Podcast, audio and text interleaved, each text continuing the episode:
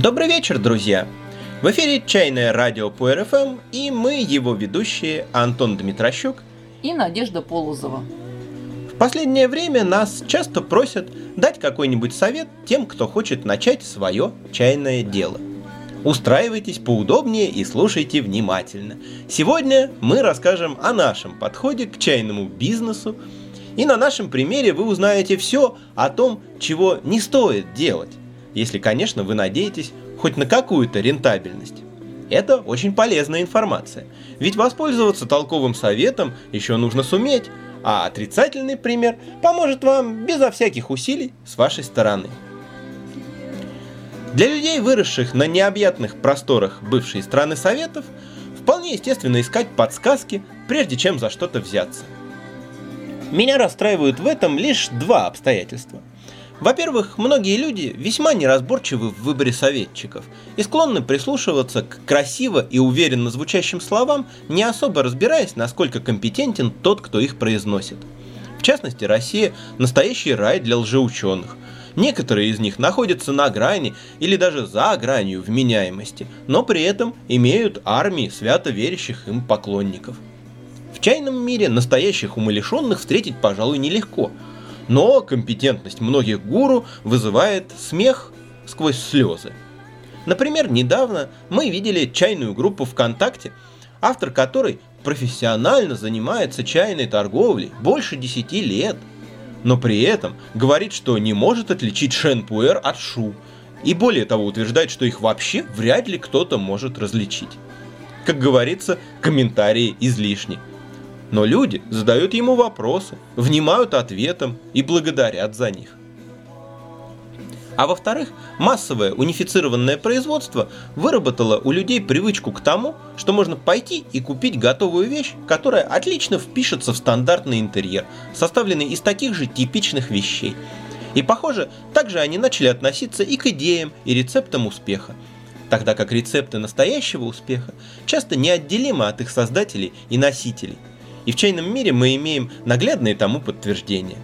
Если вы понаблюдаете за тем, как делают чай метры, то заметите, что зачастую они нарушают все известные правила, и чай получается прекрасный. Но если вы в точности воспроизведете их последовательность действий, очень может быть, что результат окажется обескураживающим.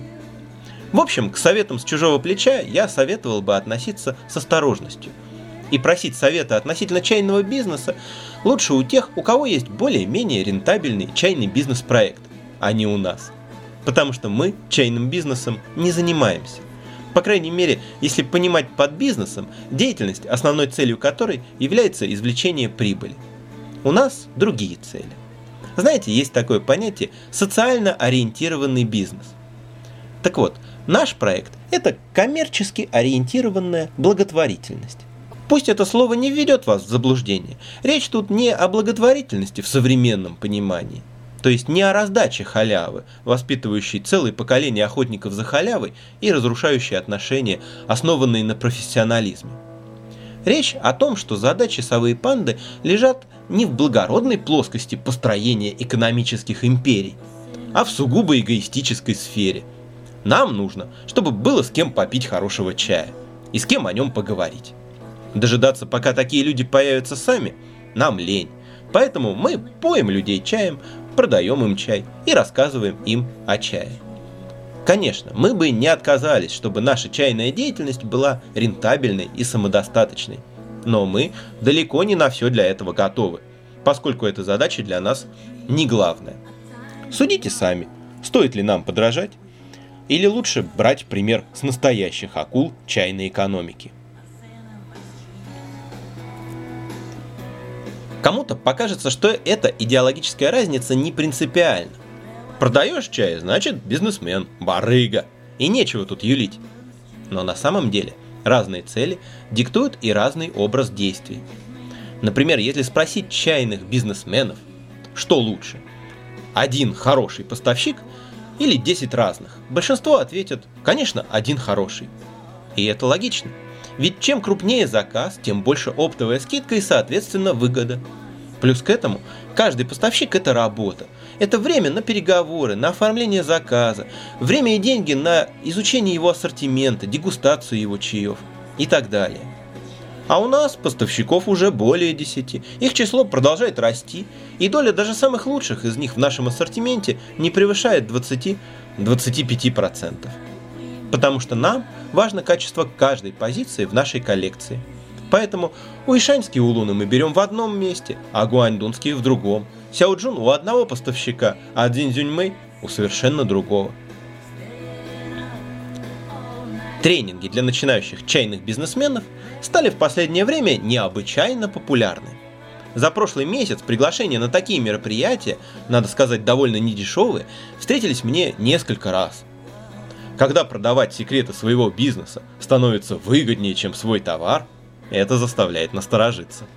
Но если серьезно, то логику крупных оптовых компаний понять нетрудно – как мы заинтересованы в том, чтобы любящих чай и разбирающихся в нем людей было больше, так и они заинтересованы в том, чтобы было больше людей, покупающих у них чай оптом, и стараются сподвигнуть аудиторию на это. Теоретически, они должны быть заинтересованы и в успехе своих учеников, а значит должны проводить свои тренинги толково. Но на практике же, боюсь, в России выгоднее оказывается расширять свою аудиторию, чем работать над качеством продукта. Не случайно же у нас так варварски популярны системы сетевого и матричного маркетинга. А одна компания, входящая в число наших поставщиков, недавно начала бесплатную серию вебинаров в помощь начинающим чай-торговцам для всех желающих. Кстати, среди их участников мы заметили кое-кого из наших слушателей. Казалось бы, с чего вдруг такая щедрость? А все очень просто – эта компания разработала комплекты, скажем так, методических указаний для начинающих. И добрые полчаса каждого вебинара посвящены тому, что если вы сделаете у нас заказ на 20 тысяч, то бесплатно получите стандартный комплект, а если на 35 тысяч, то расширенный и тому подобное. Понятно, да? Прикоснулись и мы к этому кладезю коммерческих секретов. Что можно сказать? Это как окно в странный и совершенно чуждый нам мир.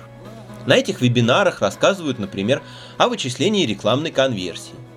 То есть меняешь текст на штендере или на листовках, раздаваемых у метро, и подсчитываешь, насколько больше людей стало заходить в твой магазин. А мои самые любимые и, кстати, довольно посещаемые чайные места не имели не только наружной рекламы, но зачастую и вывесок вообще – или, например, много говорится о скриптах, о том, что без скриптов работать вообще невозможно. Скрипты – это такие шаблоны, алгоритмы стандартных ответов продавца или менеджера на типичные вопросы и претензии. Ну, то есть такая попытка превратить сотрудника в робота. Вы бы хотели покупать чай у робота? Нам встречались чайные места, работающие по скриптам. Впечатление забавное, но более чем отталкивающее.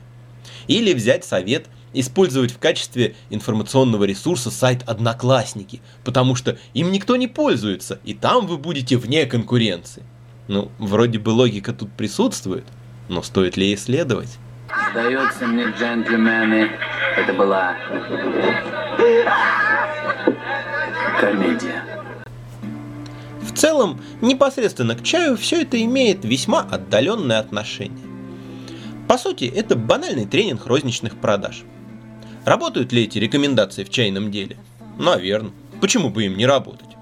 Хорошо ли работают? Все относительно.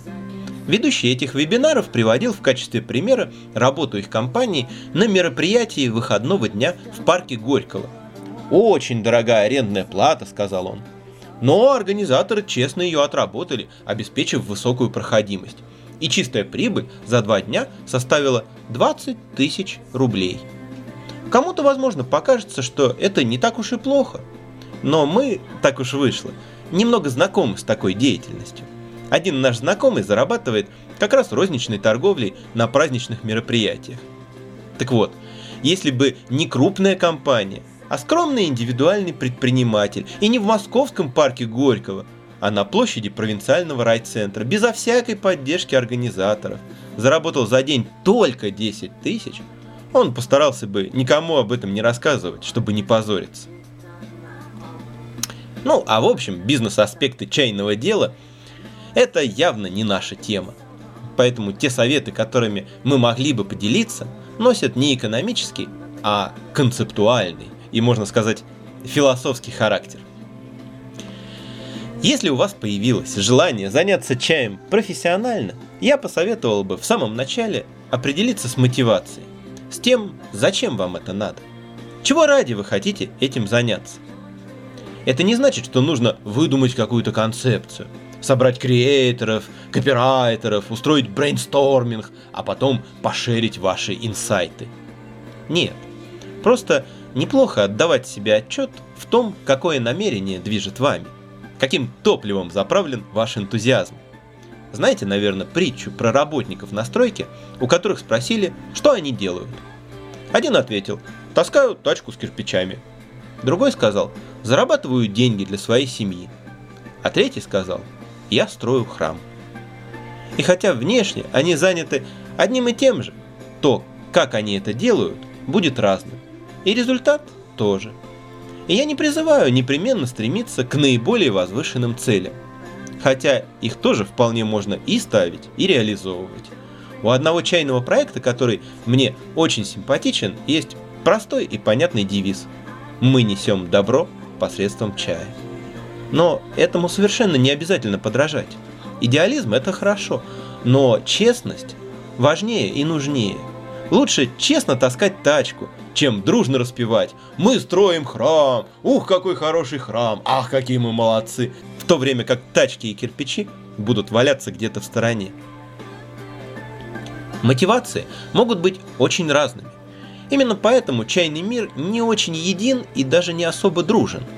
На взгляд со стороны все мы делаем одно и то же дело.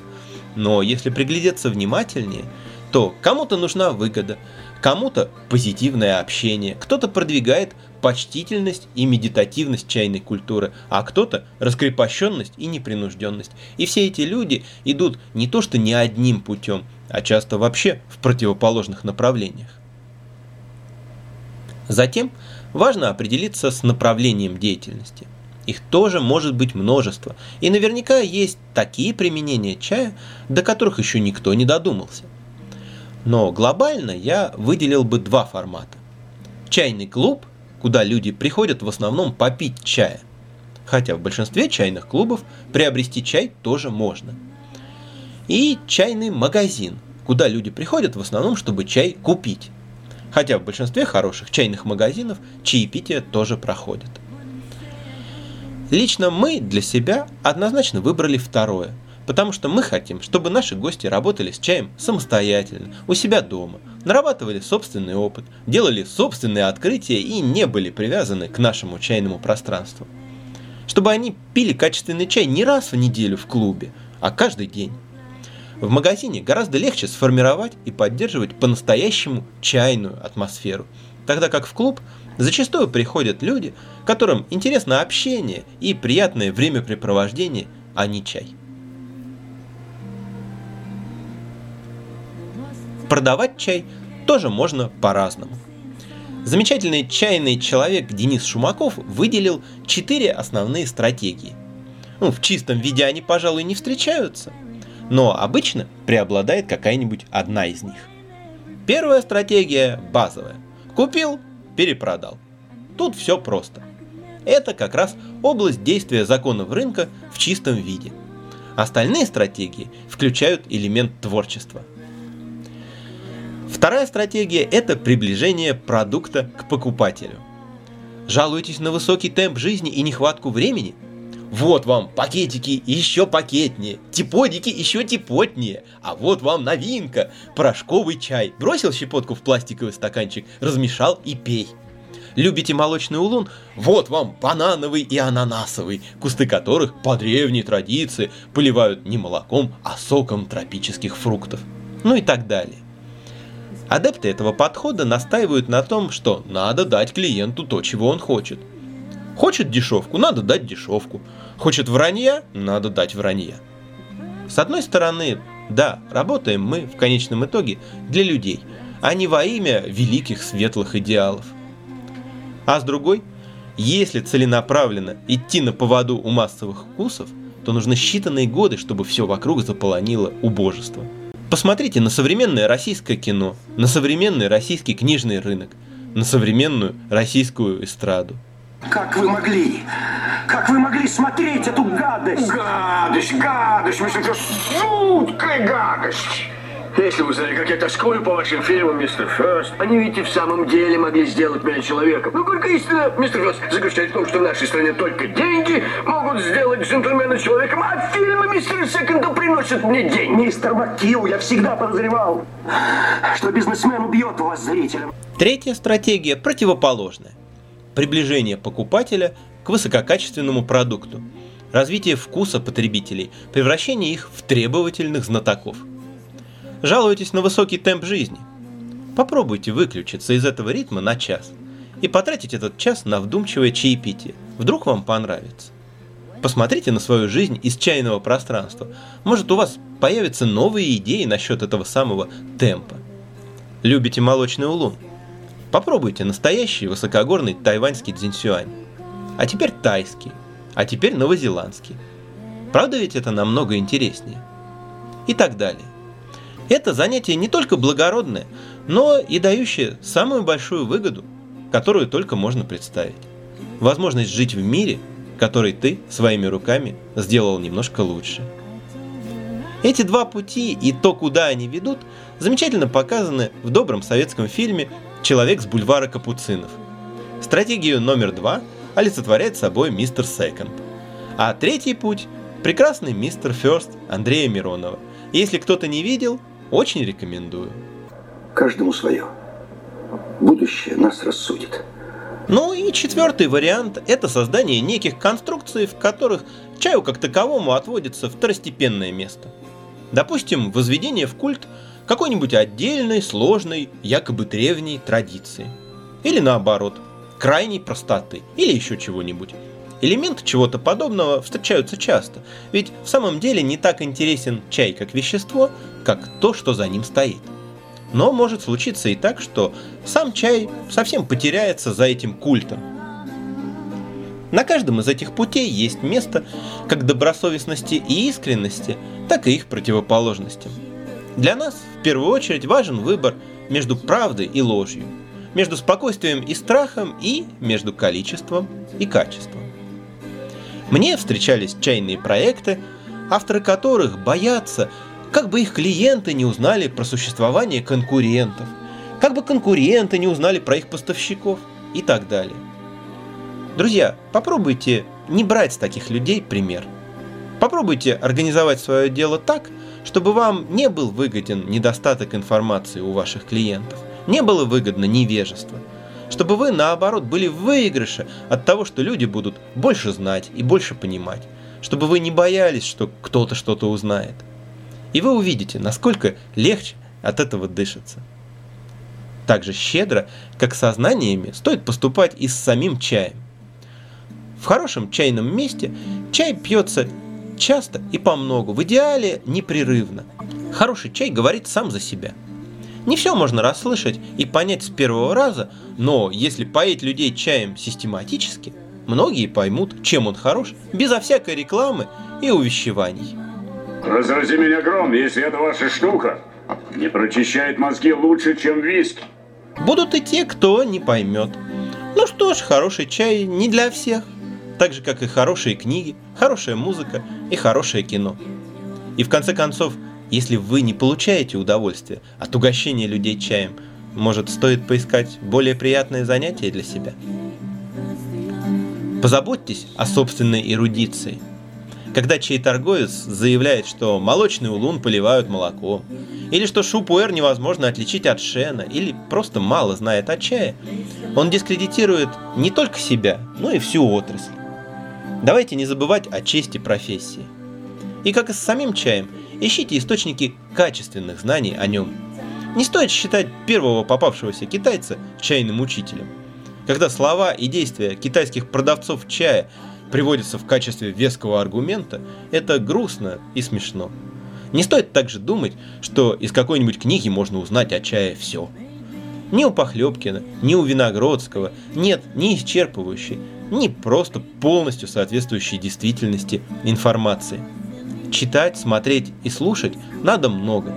А чтобы сведения не образовывали беспорядочные нагромождения в уме, нужно базовое образование, которое позволит их систематизировать. Пройдите хотя бы раз хорошую чайную школу у кого-нибудь, кто работает с чаем давно и всерьез. На вебинаре, о котором говорилось в начале выпуска, мы не только слушали ведущего, но и наблюдали за общением участников в чате. И нам показалось, что многие из них знакомы с хорошим чаем всего лишь год-два или даже вовсе не знакомы. И с розничной торговлей вообще тоже, но уже строят амбициозные коммерческие планы. Впечатление от таких людей очень схоже с впечатлением от людей, которые просят посоветовать им какой-нибудь чай, а то они ничего в нем не понимают. А здесь еще, помимо какого-нибудь чая, просят посоветовать какой-нибудь чайный бизнес, ведь они не понимают ни в том, ни в другом. Но если вы не знаете и не любите чай, если бизнес в вашем понимании сводится к элементарной купле-продаже, то почему чай? В мире существует очень много товаров, не требующих знания о себе и пользующихся прекрасным массовым спросом. Утилитарный подход к чайному делу напоминает мне современную, наизнанку вывернутую логику типа «Мне уже столько-то лет, пора рожать, значит надо выйти замуж, как бы с кем-нибудь познакомиться». Можно, конечно, поступать и так, но при таком подходе не стоит рассчитывать на счастливый брак. Естественный порядок вещей обратный. Сначала знакомство, затем любовь, а потом уже брак и рождение детей – и в чайном деле тоже. Лучше начать со знакомства с чаем. Затем увлечение им и стремление узнать его поглубже, а потом уже серьезные профессиональные отношения и обязательства.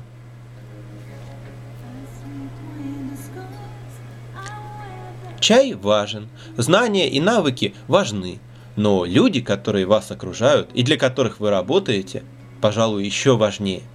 И тут, как никогда остро, встает вопрос выбора между количеством и качеством. Многие чайные люди употребляют выражение «бороться за клиентов», склонять людей к чаю, продвигать или раскручивать чай и тому подобное, как нечто само собой разумеющееся. Мы не считаем, что агрессивный базарный маркетинг уместен, когда дело касается хорошего чая. Чай – это тихая вещь. О нем хорошо бывает спокойно поговорить, а порой и помолчать. Если вам приходится кричать о чае, тут что-то не так.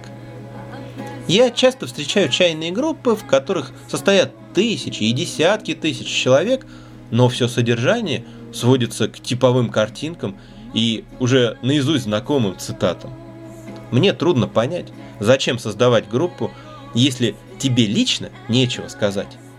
Зачем часами приглашать в группу всех подряд? Не лучше ли сесть, выпить чаю, немного подумать и написать что-то стоящее? Что-то такое, о чем участникам группы захочется рассказать своим друзьям. Зачем эти обращения к участникам с просьбами о лайках и репостах?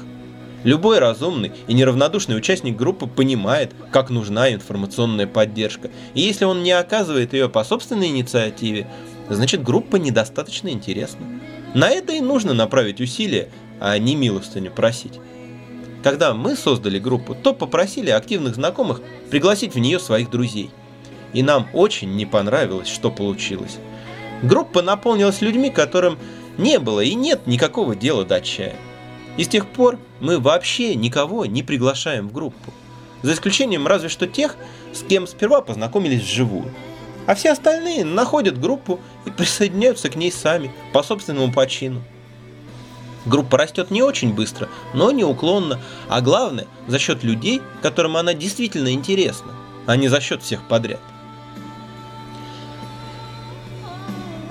Есть множество способов повысить популярность группы искусственно. Лотереи, акции со скидками и тому подобное. И этому, кстати, тоже уделяется много внимания на бизнес-вебинарах.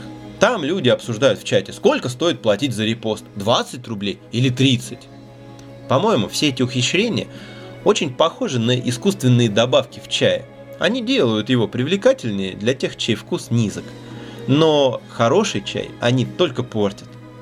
Я считаю, что лучше заботиться о том, чтобы делать свое дело как можно лучше, а не о том, чтобы о тебе знало как можно больше случайных, посторонних людей. Но с другой стороны, не стоит подходить к делу с чрезмерной серьезностью и пытаться вписать себя в какие-то, пусть даже очень хорошие, стандарты. Не бойтесь экспериментировать и творить. Если чай вам интересен, вам интересно его пить и поить своих друзей и знакомых, делайте это. Неважно, есть ли у вас чайная игрушка и красивый чайный столик. Если чайный путь позовет вас, то рано или поздно, так или иначе, вы обзаведетесь всем необходимым. Если вам нужен опыт работы на массовых мероприятиях и опыт работы с большим количеством людей, то различные фестивали – это как раз то, что может оказаться хорошим подспорьем. Вообще, не стоит бояться. Если вы уверенно идете, пусть даже маленькими шажочками, по пути который действительно ваш, то найдутся и люди, и обстоятельства, которые окажут поддержку и помощь, дадут нужный опыт и научат, как действовать. На этом все на сегодня о чае и чайном бизнесе. Весь вечер в студии самой домашней чайной «Сова и панда» звучала музыка группы «Роксет», которая всегда была для меня олицетворением того, как очень простые вещи могут нести свет. И еще две старые добрые их песни прозвучат в конце эфира. Но до этого в традиционной рубрике «Сказка на ночь» вы услышите не какое-нибудь милое фэнтези, а два весьма серьезных текста. До новых встреч, друзья! И всего вам чайного!